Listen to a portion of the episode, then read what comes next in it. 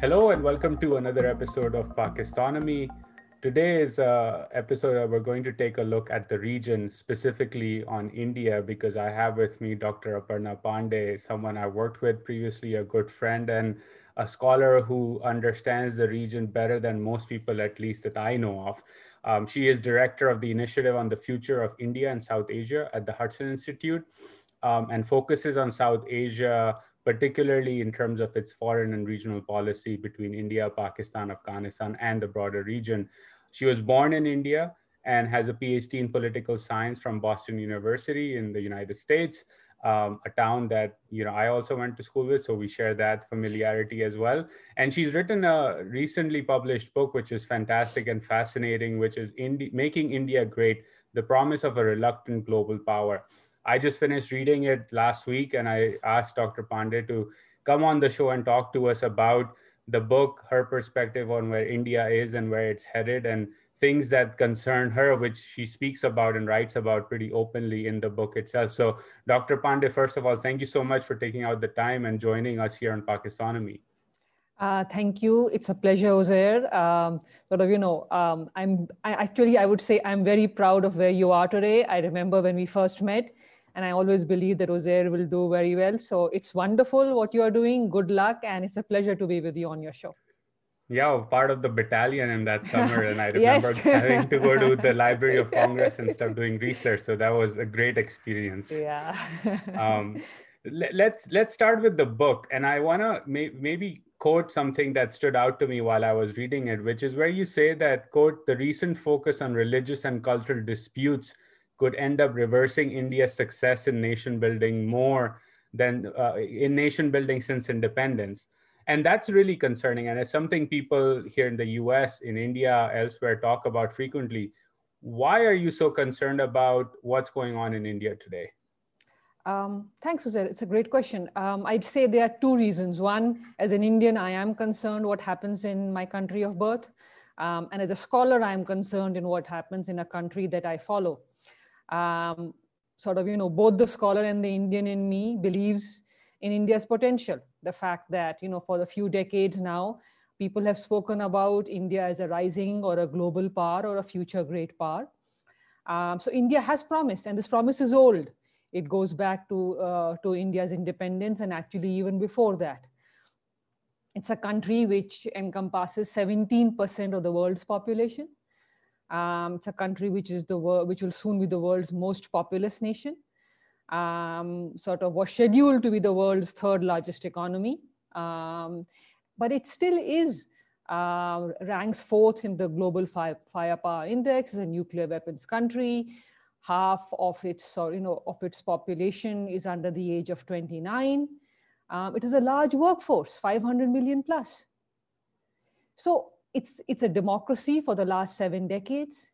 Um, it's an ally of Western countries. So yes, what happens in India matters. And what happens in India will be watched around the world. And my concern is that there has been for the last few years an increasing focus on religious and cultural disputes. And I believe that could end up, unless it is stopped, reversing India's success. Why do I say that? It's because India was one of the few post-colonial countries that actually uh, sort of, you know, did not adopt the path which many others did. It's multi-ethnic, it's multi-religious. Um, it appeared to forge, it forged national unity uh, without force, without military dictatorship.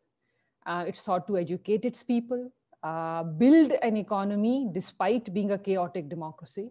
And it remained a democracy um, for the last seven decades. Society is plural, it's open, it's tolerant, it has a very large number of minorities.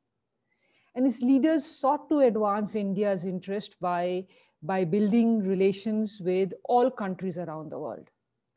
Unlike many of its neighbors, um, including Pakistan, India did not initially insist on creating a falsified national narrative through its textbooks. Rather, its education actually spoke of 5,000 years of Indian history. And so you are creating, you created a literate population which actually believed in India's multicultural, multi-religious history. However, what has happened in the last few years is that there's sort of more of a focus on righting the wrongs of the past, rewriting history, uh, you know, trying to sort of put minorities in their place. And so the discussion and the debate in a country that should, that wants to be and believes it's a future global power is not on economics, it's not on military and defense, it's not on grand strategy. It is rather on, on the past. It is rather on cultural and religious issues, which are divisive. And so, sort of, you know, this is what worries me. And my argument would be that India's desire for global preeminence, India's desire for recognition by others of its great power status would require that the rest of the world be comfortable with India's sense of self and how India views itself. And a quest for authenticity through pre Muslim, pre Western, Hindu traditions, turning back the clock on the status of minorities, women, lower castes, and an excessively inward focus, though popular at home, will actually not sit well with India's plans for global greatness. So I think that's that's a couple of interesting things that I want to maybe push back upon playing the devil's advocate here. Someone who you know will listen to you here may push back and say, well, if India is growing and it is trying to claim its its place in the world, it should proudly and openly and vociferously talk about its own identity and that nationalism is actually good for India. It gives Indians the confidence to compete with the rest of the world. Um, how do you respond to that perspective, whether it's on the economic nationalism front or even in terms of the Hindutva majoritarian nationalism front that is pretty much out there in the open now? Sure. So, um, my argument would be you know, I'll throw it right back at you. Has India's economic growth increased in the last six years? Has majoritarianism actually boosted India's economic growth? No. So if we look at 2014, let's say 8%, around 8% India was growing, 2013, 2014. Um, India's economic growth pre-COVID was around 2 or 3%. Some economists were even saying 1%. Um, India suffered its worst economic uh, recession in 2020. Yes, the pandemic worsened it. But the fact is you were growing at 2 to 3% and then it dropped to, you know, let's say um, overall about negative 8% according to IMF figures. Let's say we stick to the IMF figures and next year India grows at 11%, which technically means you're growing at 3%. 3% isn't the path to global greatness.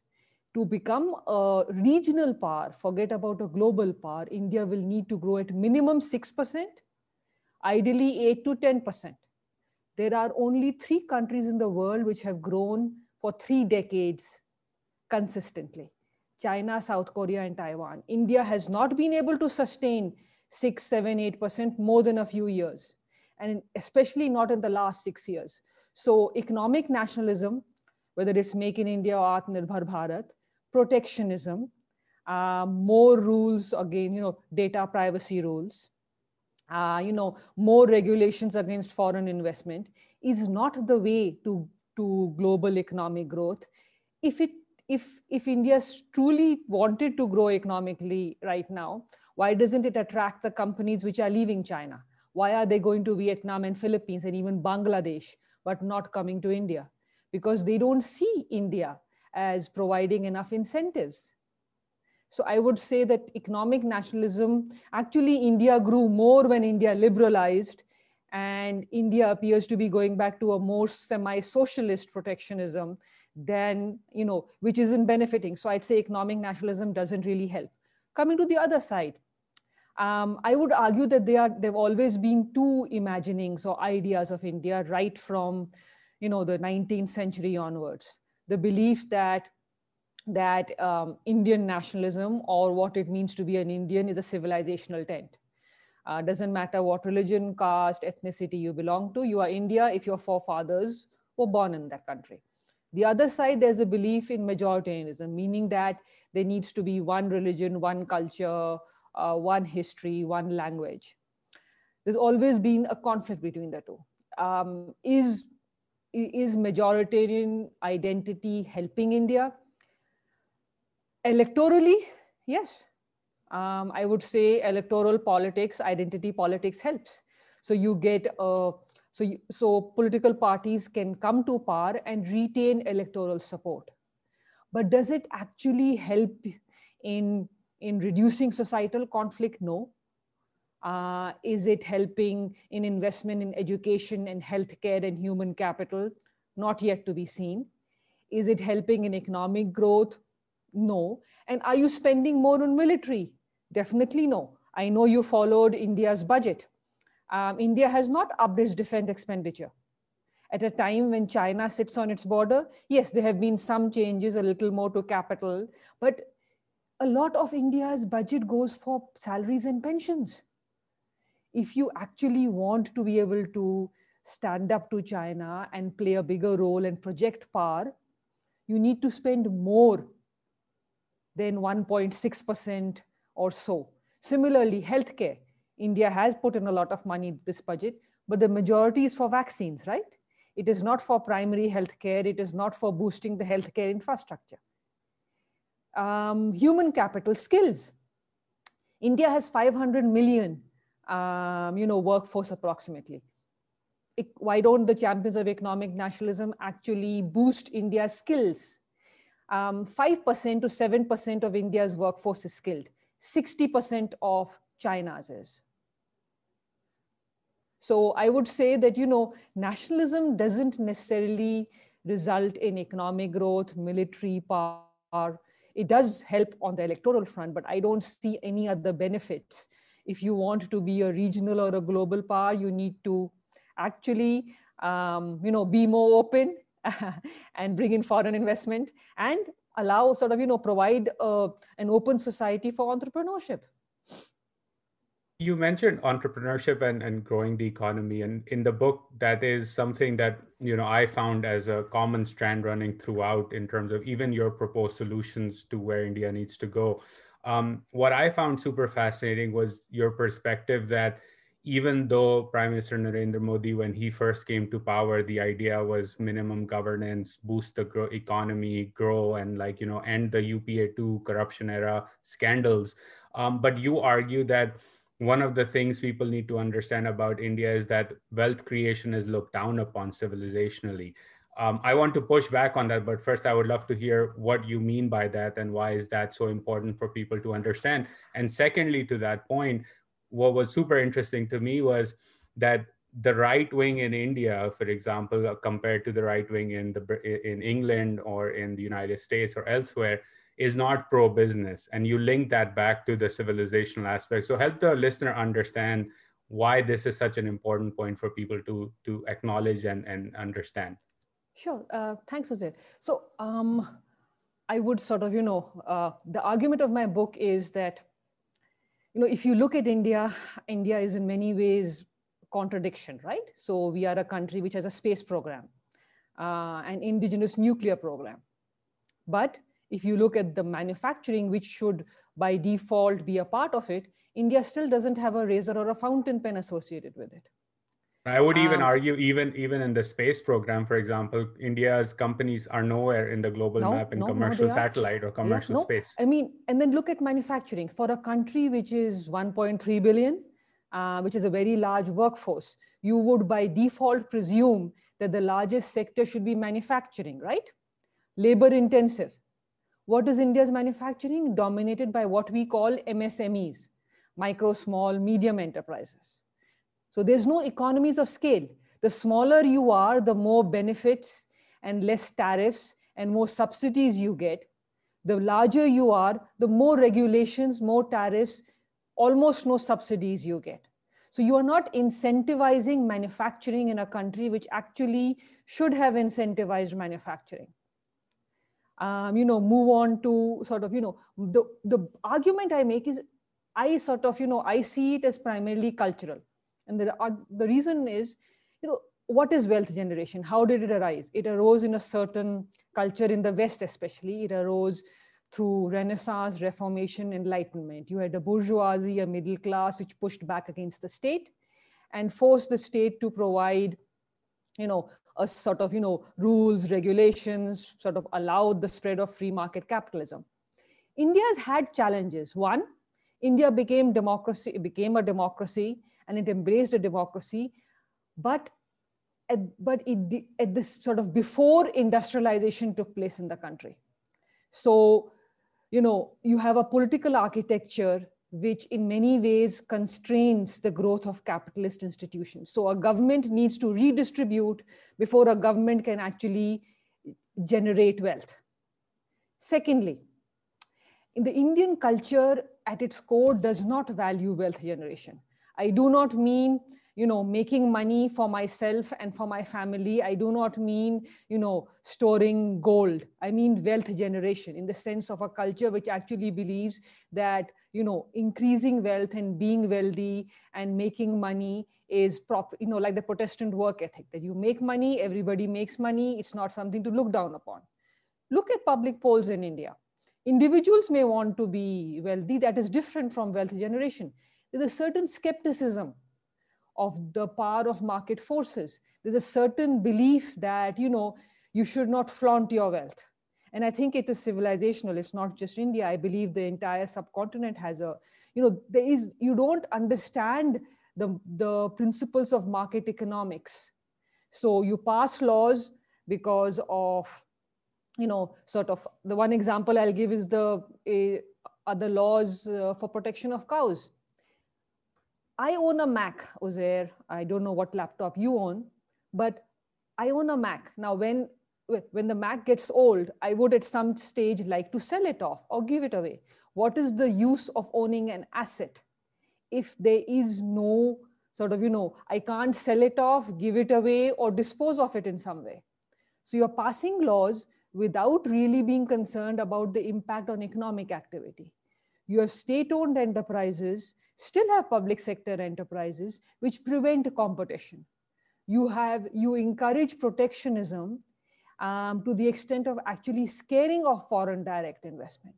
So you are not, whether you are the BJP or you are the Congress or any other party, the only party India has had in its 70 year history, which was truly, uh, you know, sort of at, at its core, capitalist minded or free market was the Swatantra Party.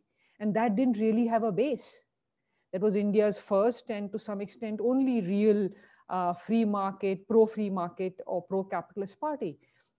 Most Indian political parties believe it is important to be pro poor. Most Indian political parties do believe do have a socialist core. Most of them would like to support the small business, small mom and pop, not the large uh, business companies. And here, I sort of, you know, I know you, you may say that, they, that India has large uh, conglomerates from Ambani, uh, you know, Reliance, you have Birlas, you have Tatas. But that I would sort of say that, yes, there are many millionaires and maybe a few billionaires in India. But crony capitalism is not real capitalism. Russia has kleptocrats. China has millionaires and billionaires, Brazil has millionaires.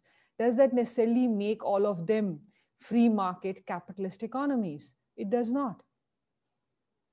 And I think that again, there's the contradictions there, right? You mentioned cow, and, and you mentioned it, the, the cow laws in, in India in your book, and you know that was happening at the same time the government was talking about boosting leather exports. Yeah, so absolutely. you know, you're beef, you're sort of beef exports. India used after Brazil, India was the second largest exporter of beef. And yeah. that's a huge market for India. But yeah. no, if you can't, if I can't even walk with a cow on the street, how am I going to be able to dispose of that asset? Yeah. And so do you think that then also bleeds into the political economy? I think it bleeds into political economy a couple of ways, and I would love your response on that. One is that you have this fear of being labeled as a suit boot ki sarkar. It happened with mm-hmm. Congress. The BJP did it really well.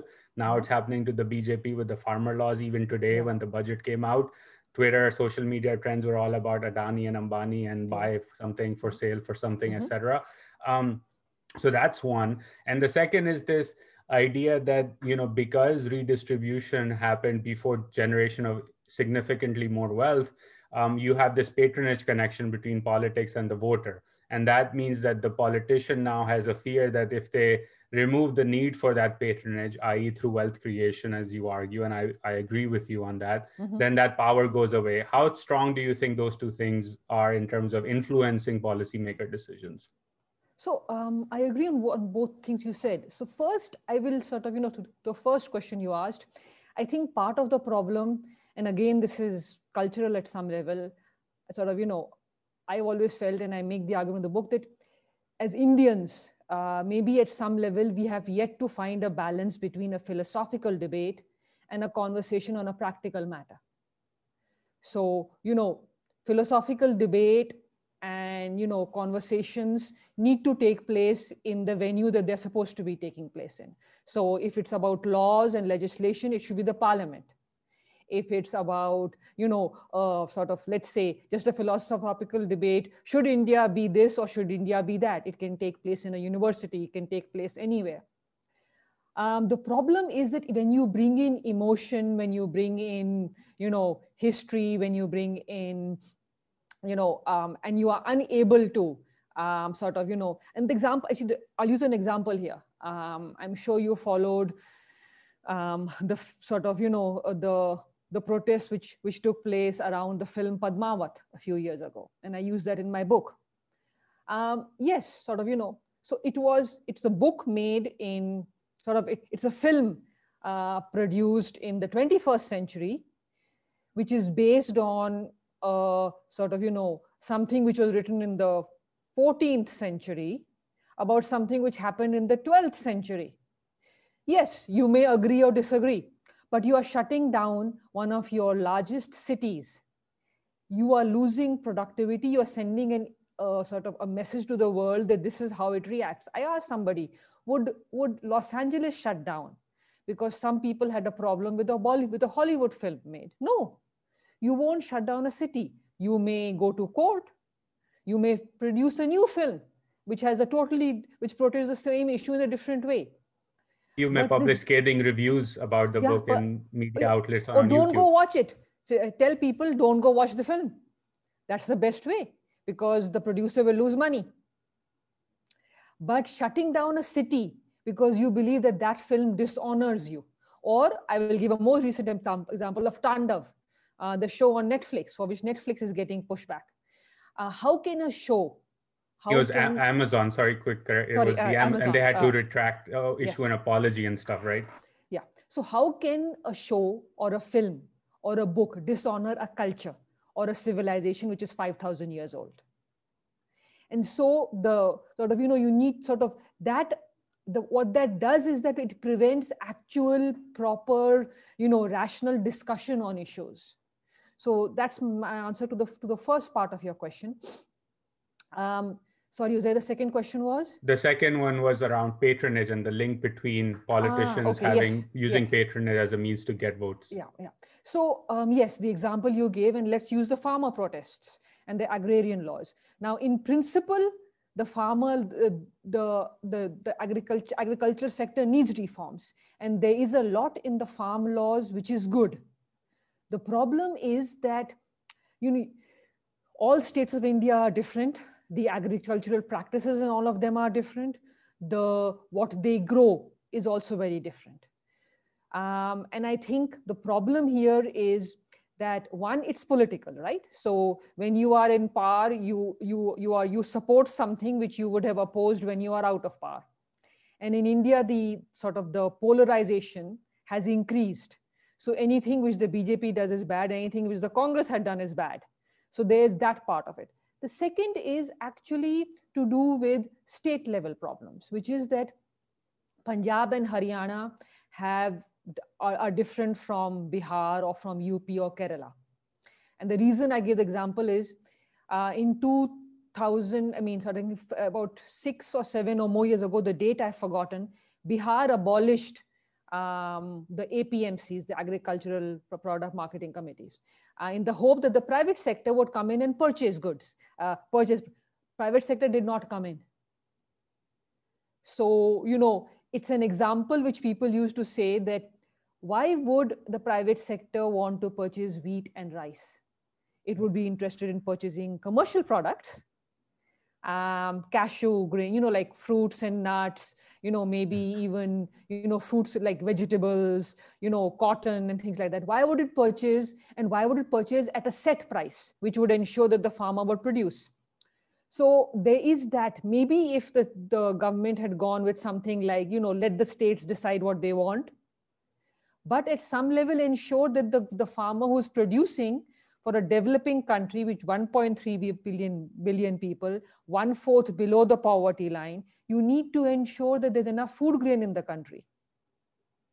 The third part is is also is in some ways to do with the uh, with, with what you said about Suit Boot Sarkar and what I call this this desire to be pro pro poor or socialist, semi socialist. That sort of that is a problem which which, which impacts every political party in India. That's a legacy of India's national movement. That's a legacy of Indian ideological thinking over the decades. And part of the reason why I feel India will always have a cultural challenge to economic growth. Because at the end of the day, the belief is that you need to be pro poor, you need to be semi socialist, you need to regulate the economy the commanding heights of the economy must be in the hands of the state because the market does not know what to do. So you will keep public sector enterprises. Uh, you will sort of, you know, your laws need to be tailored both in their practical consequence and in the ideology to be uh, to be reflective of the poorest person on the street uh, my argument would be why ha- if that was so why hasn't it why is it that after seven decades of poverty alleviation programs one fourth of india's population is still below the poverty line? There's something seriously wrong with a policy which has not been able to pull more people. And second part more india was able to pull more people out of poverty in the two decades after liberalization than it was in its previous five decades no, I think that's a very important point. And even the Chinese example where they claim to have eradicated poverty, even if you take don't take that at face value and discount it, the, the gains are there for everyone mm-hmm. to see. And that is market-led policies in a communist regime with Chinese characteristics, but the, the, the evidence is there for everyone to see. How do you then see things moving forward domestically? And we can then switch to foreign policy as well, because I want your perspective on that topic too. But you have here a government that is politically very strong. It loves to project strength. Um, it has started, or at least it, towards the end of 2020 in the pandemic, made a second attempt of reforms. It's facing resistance in some areas, but even today's budget speech talked about privatizing assets, production linked incentives, etc. But it keeps going back and forth like a pendulum between what it wants to do, what you know between this market led value creation versus the socialism that's inherent in the system and there's majoritarianism that's growing in the country no doubt. And even the farmers face this with being khalistani and anti-national etc how does how do things move forward from here? I mean my personal view on this is that prime minister modi still has immense political capital. It's about using it in the right way. Um, but he's not seemed keen to do that which you know makes me scratch my head because i'm like how much more power do you want? Like power to what end so where do you see things going at least in the domestic front so um, i agree with you on most i mean i would say um, you know the prime minister has uh, still retains you know as much support today as he did a few years ago uh, so his personal popularity is very high um, his record on economics, however, has taken a beating. I mean, the latest polls do show that that is the area where people, you know, rank him and his and his government the lowest. And that's because India has been hurting, and more or less since 2016, the demonetization, the impact of demonetization, the economy has really not recovered from that.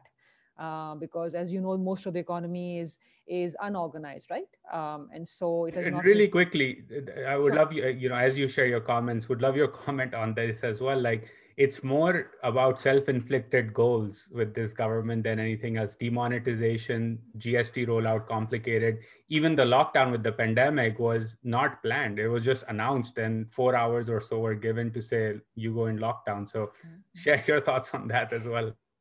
Um, I would say, you know, it reflects, um, you know, great ideas, terrible implementation. um, and you know so you know tactical sort of you know there's sort of you know somebody could be good at an idea or a tactic but really terrible at strategy um, and not very good at planning long term right? So a lot of it shows that. I mean and you can see that. I mean uh, one example i have used in my book is that of you know um, the kumbh mela. Um, as you know it's you know um, it, it's uh, it's a religious festival for Hindus which takes place in in four cities across India, normally every six years and then every twelve years.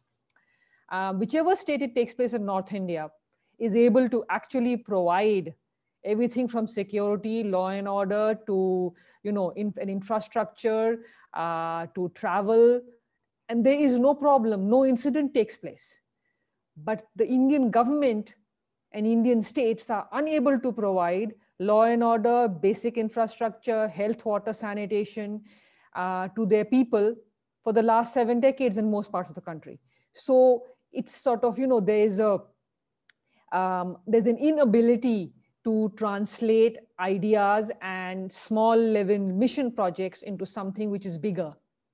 Second, there is a sort of, you know, I'd say demonetization um, in many ways reflects an inability to understand market economics, and an inability to understand how, how the how the how the economy grows and how the economy functions.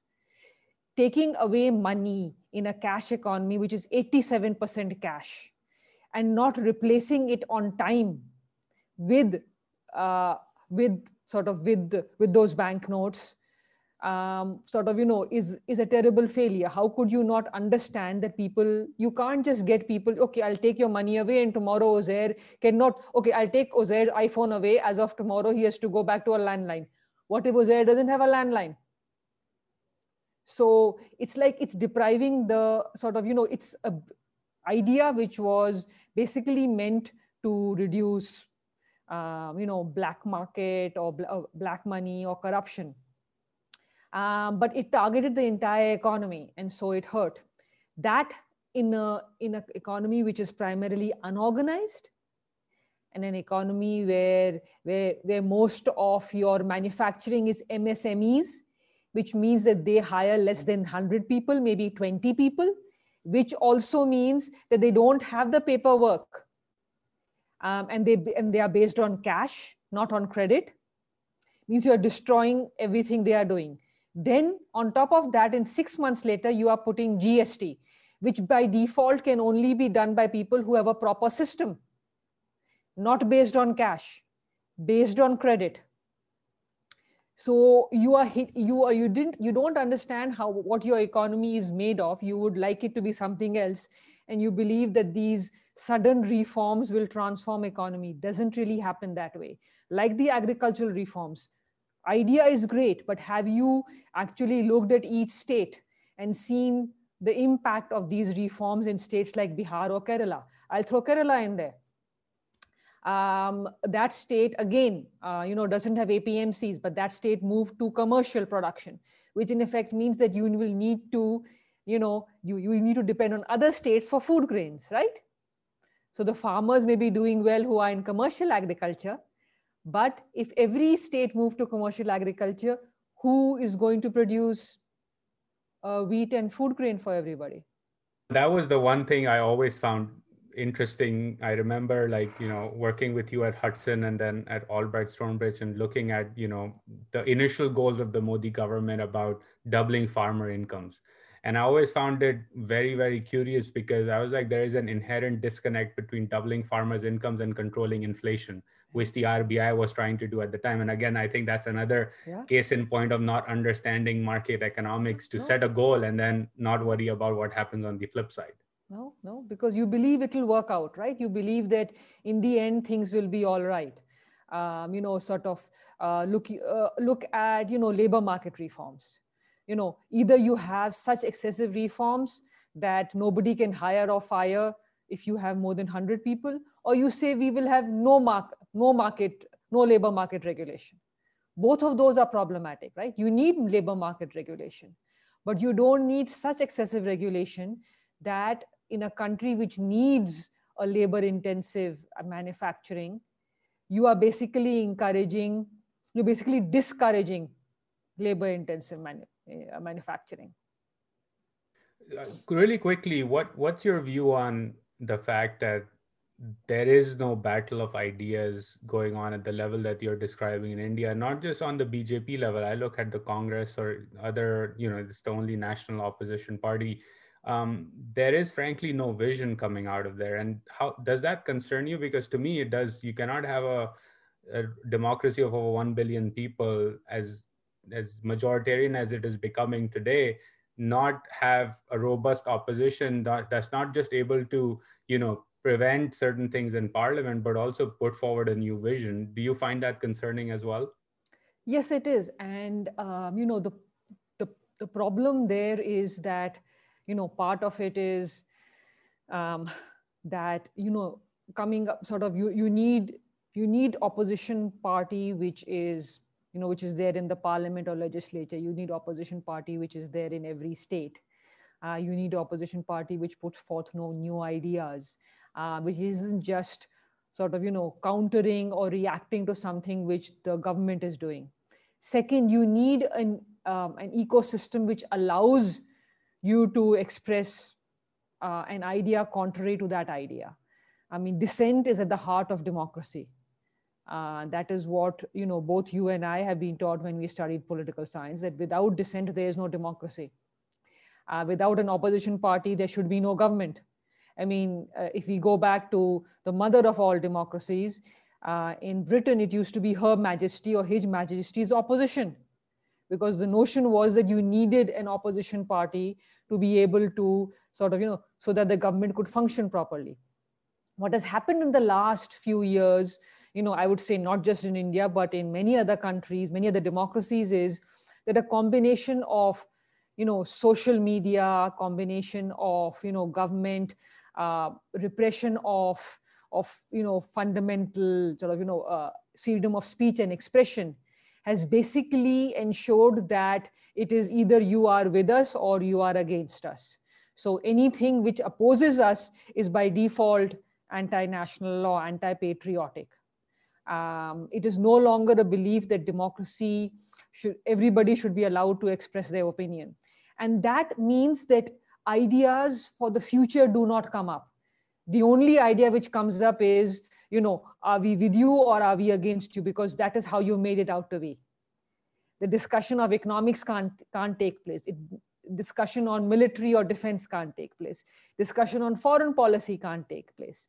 Discussion on social challenges can't take place. Even discussions on religion can't take place because it is it's an environment where you feel under siege or you feel under threat so it's a combination of factors which are preventing an actual discussion because it is it is basically just a polarized society a polarized polity um, and a polarized media at all levels I think that's a good segue into foreign policy because you mentioned it's happening all over the world. We're sitting here in the United States. January 6th is fresh, at least in my mind. I'm pretty sure it yeah. is in your mind as well. Yes. And America has a lot of introspection to do. One thing that, you know, over the last four years and for the last many years before that has been consistent is the long embrace of the United States and India um, long time coming. You write in your book about how John Ken, you know, Kennedy, and before that as well, the United States viewed India as an ally. Um, did not really happen because of you know non-alignment, etc. But clearly now we are in this U.S.-China rivalry, and India is being seen as a, a balancer to China in the region and beyond. Um, how do you see this relationship evolving, particularly at a time when the United States is trying to wrest its own authoritarian demons to bed. Um, but in India, clearly it seems like at least you, you mentioned that poll, it says that after Narendra Modi, Yogi Adityanath is the second most popular leader from the BJP. So how do these things uh, impact what is uh, an important and uh, strategically vital relationship for both countries? Um, thanks, Uzair. Um, I would say you know, at its core, the relationship is strong and it has been, especially for the last two decades. I'll say from President Clinton onwards. Uh, you know, every American president since then has visited India. Uh, you know, sort of, you know, one has visited India twice as president, but every one of them has visited India. Uh, they've all championed relations with India uh, because they believe that it is important for US national interests. So the strategic dimension of the relationship is strong, and I see it remaining strong primarily because um, at its core, US you know, regional interests are based on US global interests. And with the US China peer rivalry taking place, the United States is as keen today as it was a few years ago that it has more allies and partners. And India um, is strategically located. Um, India and China, India has viewed China as a rival going back to the 1950s. Um, and India is the only other country with that larger population sitting on, on the Chinese border and which has potential to actually, if it, up, if it ups its game on economic, military, and projecting power, could actually be one sort of, you know, a really good ally and partner um, in the Indo-Pacific, in the, in the Asian context. So that dimension remains. And you can see that in, if you look at the India-US relationship, I've always believed there are three dimensions. There's a defense military dimension there's the economic and then there's the you can call it people to people you can call it values based however you like to refer to it. The first one is actually the strongest today. Um, you know india is a major defense partner. Uh, india is at the core of the us national security strategy uh, the indo-pacific by default means india is going to be a part of it. Um, and that emphasis has continued in the biden administration with the indo-pacific coordinator now. Um, India signed all the foundational or enabling military agreements with, with the United States, the military exercises, Quad, um, and uh, you know from almost no defense trade, the two countries have around 20 billion plus in defense trade today, a close counterterrorism intelligence relationship. So that dimension remains, and I see it you know getting stronger in the years ahead. The second part, the economic dimension, has always had a friction going back years. And that's because India's protectionism is not new. Uh, India's tariffs are not new. It has cut them down over the last two decades, but um, they, it hasn't cut them down as much as the United States would like it to. And in the last few years, with Make in India and Atmanirbhar Bharat, there has been a slide towards protectionism. Um, and you know more tariffs. There's also been you know a sort of the problems that all American companies face on the digital arena the digital privacy rules, whether you are a foreign portfolio investor or you are an internet company or a social media company or an e-commerce company. All of you are facing challenges. So there are those multiple challenges, which is why the bilateral treaty has not been possible. A trade agreement hasn't been possible. Even a mini trade agreement hasn't been possible. Which was the talk of town last year. Absolutely. Um, and so, you know, India's lost the GSP privileges it used to have. Uh, um, that is something India actually may get back, or may maybe pushing the Biden administration to, you know, uh, undo that uh, the order by former President Trump. But the economic dimension and the challenge where the economic dimension plays into the defense is you need to grow at six to eight percent minimum to be able to be a counter to China. You need to grow at six to eight. To grow at six to eight percent minimum, you have to lower protectionism bring in foreign investment and technology from American, Japanese, and Taiwanese, South Korean companies. Uh, for that, you need to open your economy.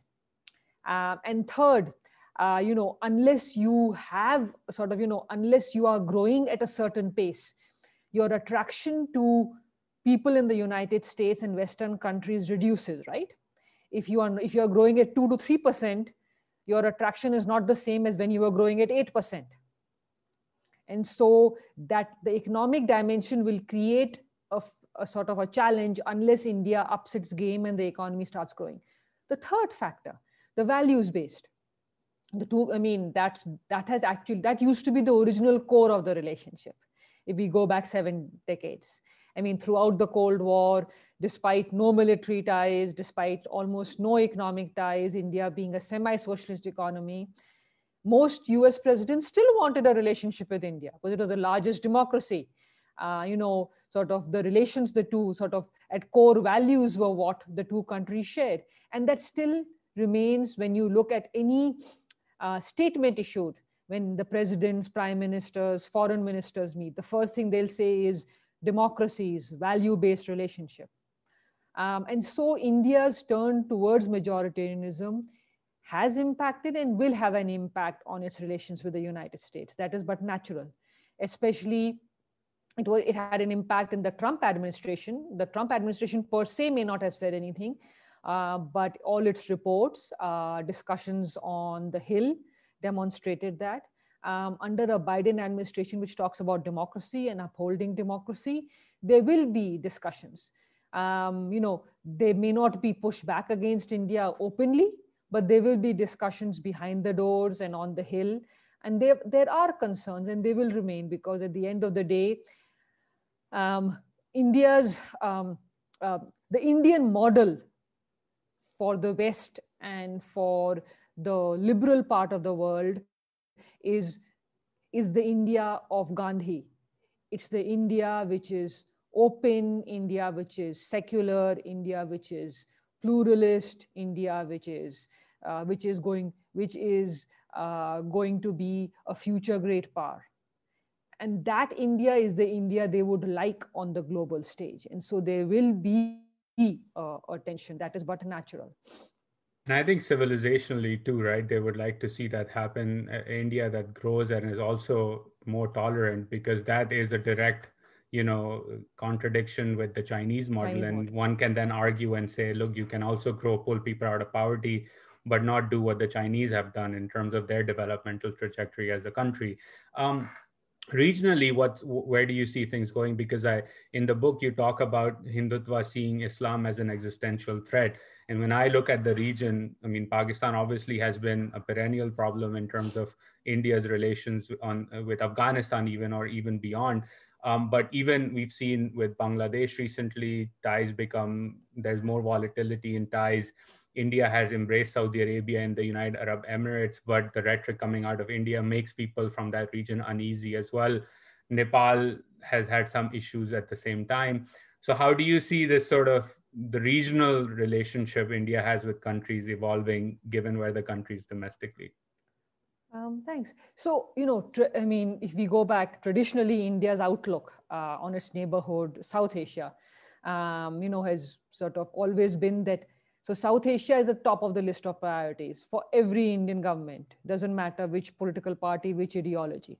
That's because India believes that it's the Indian subcontinent and that the immediate neighborhood should comprise friendly states. Um, and it does not like any foreign powers entering the neighborhood or colluding with its neighbors. Its view always has been that the states, all the countries of South Asia belong to one civilization so therefore, there's been this belief of a you know sphere of influence that India has, and so every uh, prime minister, right from Nehru to Prime Minister Modi, has put forth a doctrine about the neighborhood. Uh, the current one is called neighborhood first, because there's a belief that you know Delhi would like to reassure its neighbors that you keep India's security concerns in mind, and we will provide you support and assistance. Um, traditionally, India has managed to succeed also in another thing, which is that all of, I mean, India is the largest country, right? Both by population and size in South Asia. And at one level, all of India's neighbors fear being absorbed into this Indian identity, Indian civilization. And so Delhi has also had to assuage these neighbors. And with the exception of Pakistan, sort of by and large, traditionally, it has succeeded in assuaging some of them at different times. The problem which has grown in recent times is that the emphasis on, you know, a majoritarian identity, a majoritarian Hindu identity in India, the desire to go back in history to rewrite it, has deepened that latent fear which all of these neighbors have had about India. So, an India, which is just as the rest of the world feels more sort of, let's say, uh, sort of assuaged when, when the India which is rising is, is a status quo oriented, secular, pluralist India, which is growing economically, growing militarily, but is not does not crave any ideological or territorial, doesn't have any territorial ideological ambitions.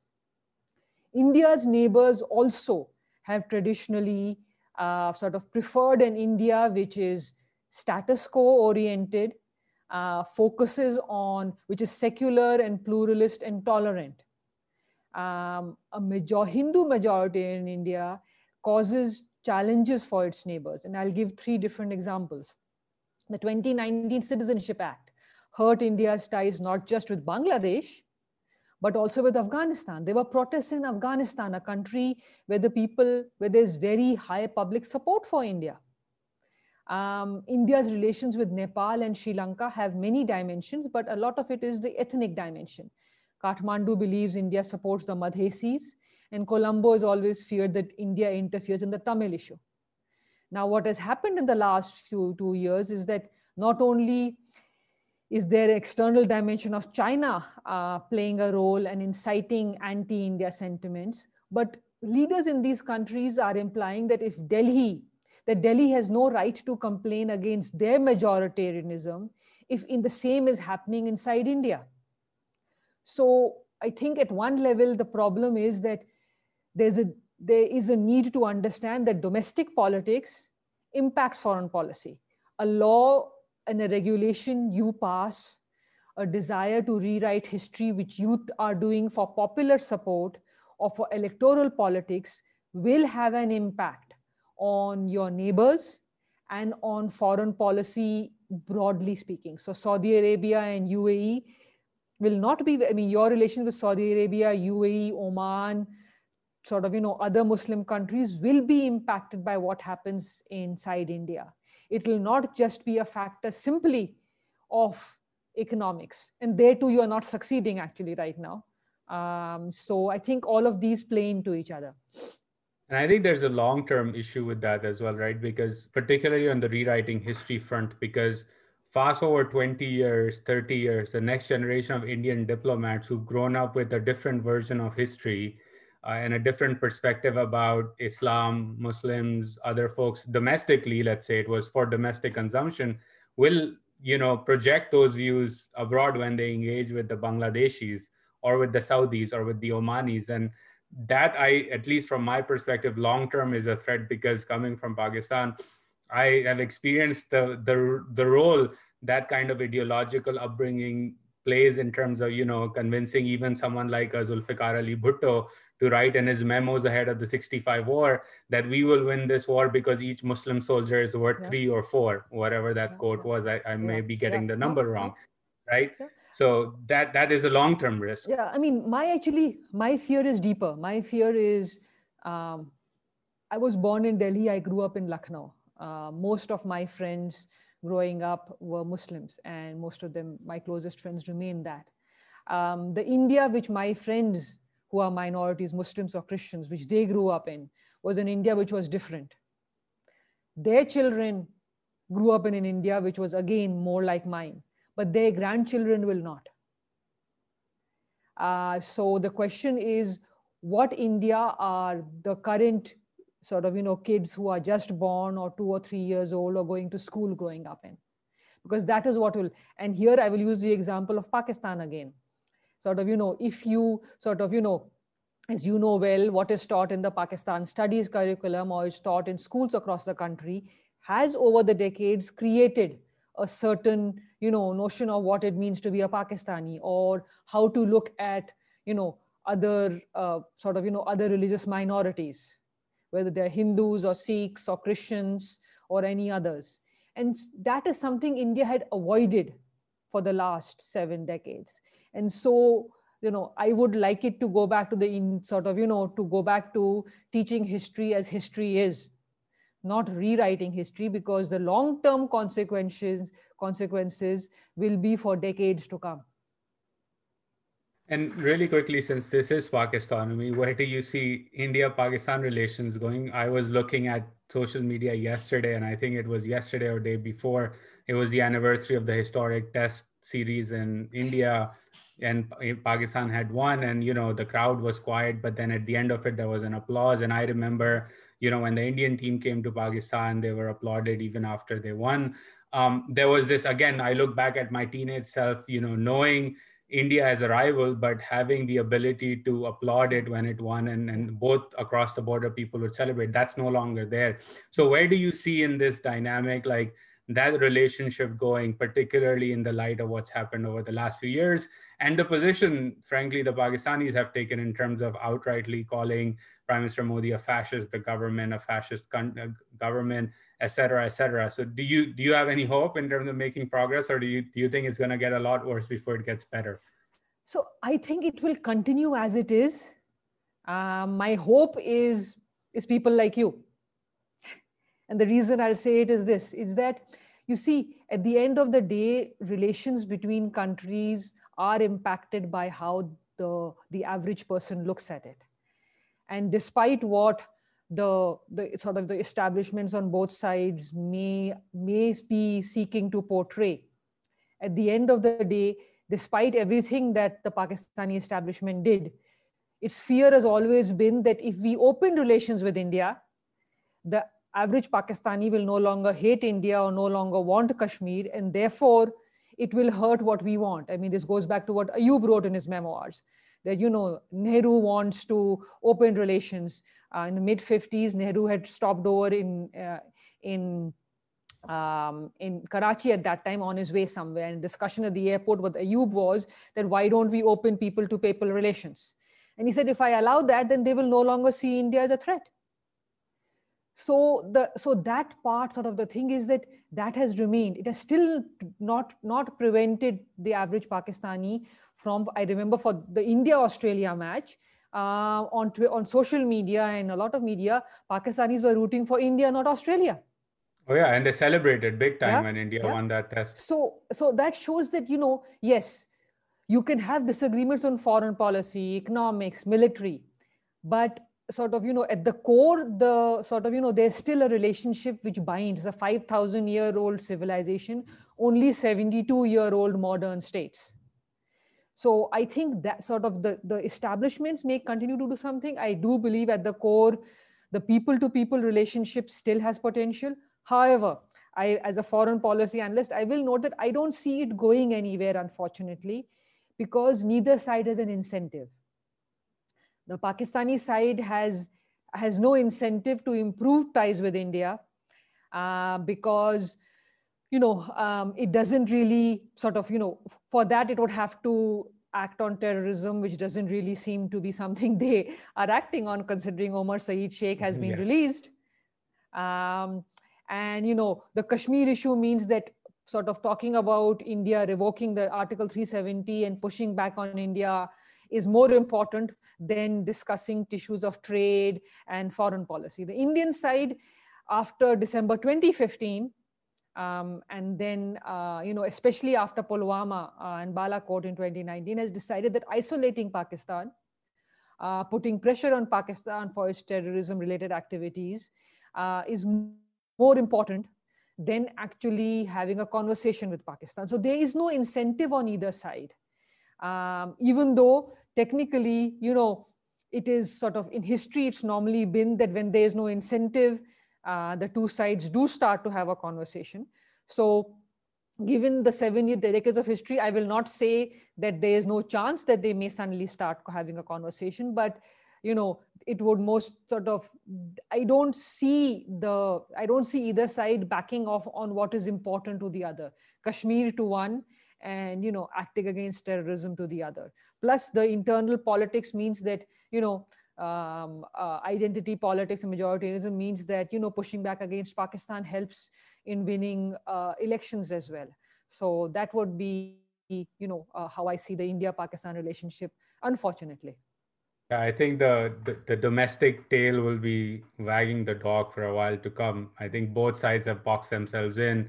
Um, so I, I agree with your assessment on that. Unfortunately, I know we're running out of time. So before I let you go, this has been a fascinating discussion. I've learned a lot.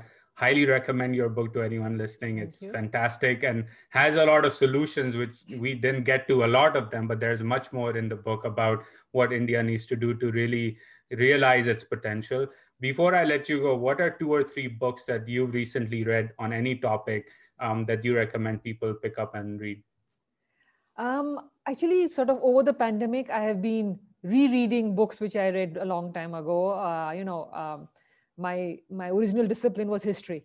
Um, so you know, often when sort of, you know, especially something the pandemic hit, I said, okay, let me reread books ago. So the two books which I reread actually were, um, I'm sure you've heard of Will and Ariel Durant, who wrote The History of Civilization. Yep. Uh, so Will Durant brought out a, a, book called The Lessons of History, basically encapsulating what, what they'd written in those 11 volumes into just one small book. That's and perfect so, for today's age. yeah, absolutely. So I highly recommend that. And the second is the book by an American historian called Barbara Tuchman She wrote a book called The March of Folly. Um, and that she traces, you know, sort of follies made sort of by by empires and governments from the Greeks and the Romans and the popes right down to Vietnam. You know, why governments or establishments or leaders make mistakes and how they sort of, you know, how it happens, even though they are being advised not to do it, they still go down the path which will which leads to folly and leads to complications and problems for them. I think that second one I'm definitely going to buy and read because it seems fascinating. I was I really enjoyed Why Nations Fail. I read it a couple of years ago and something I refer back to, which also is in that same subject yeah, matter absolutely. about explaining how things happen. Um, Dr. Pandey, thank you once again for joining us. This was wonderful. Um, and again, to those who are tuning in, do check out the book. It's worth your time and, and really informative. So great work with that book and keep more of these types of books coming. Thank you so much, Uzair. It, it was a pleasure. Thank you so much.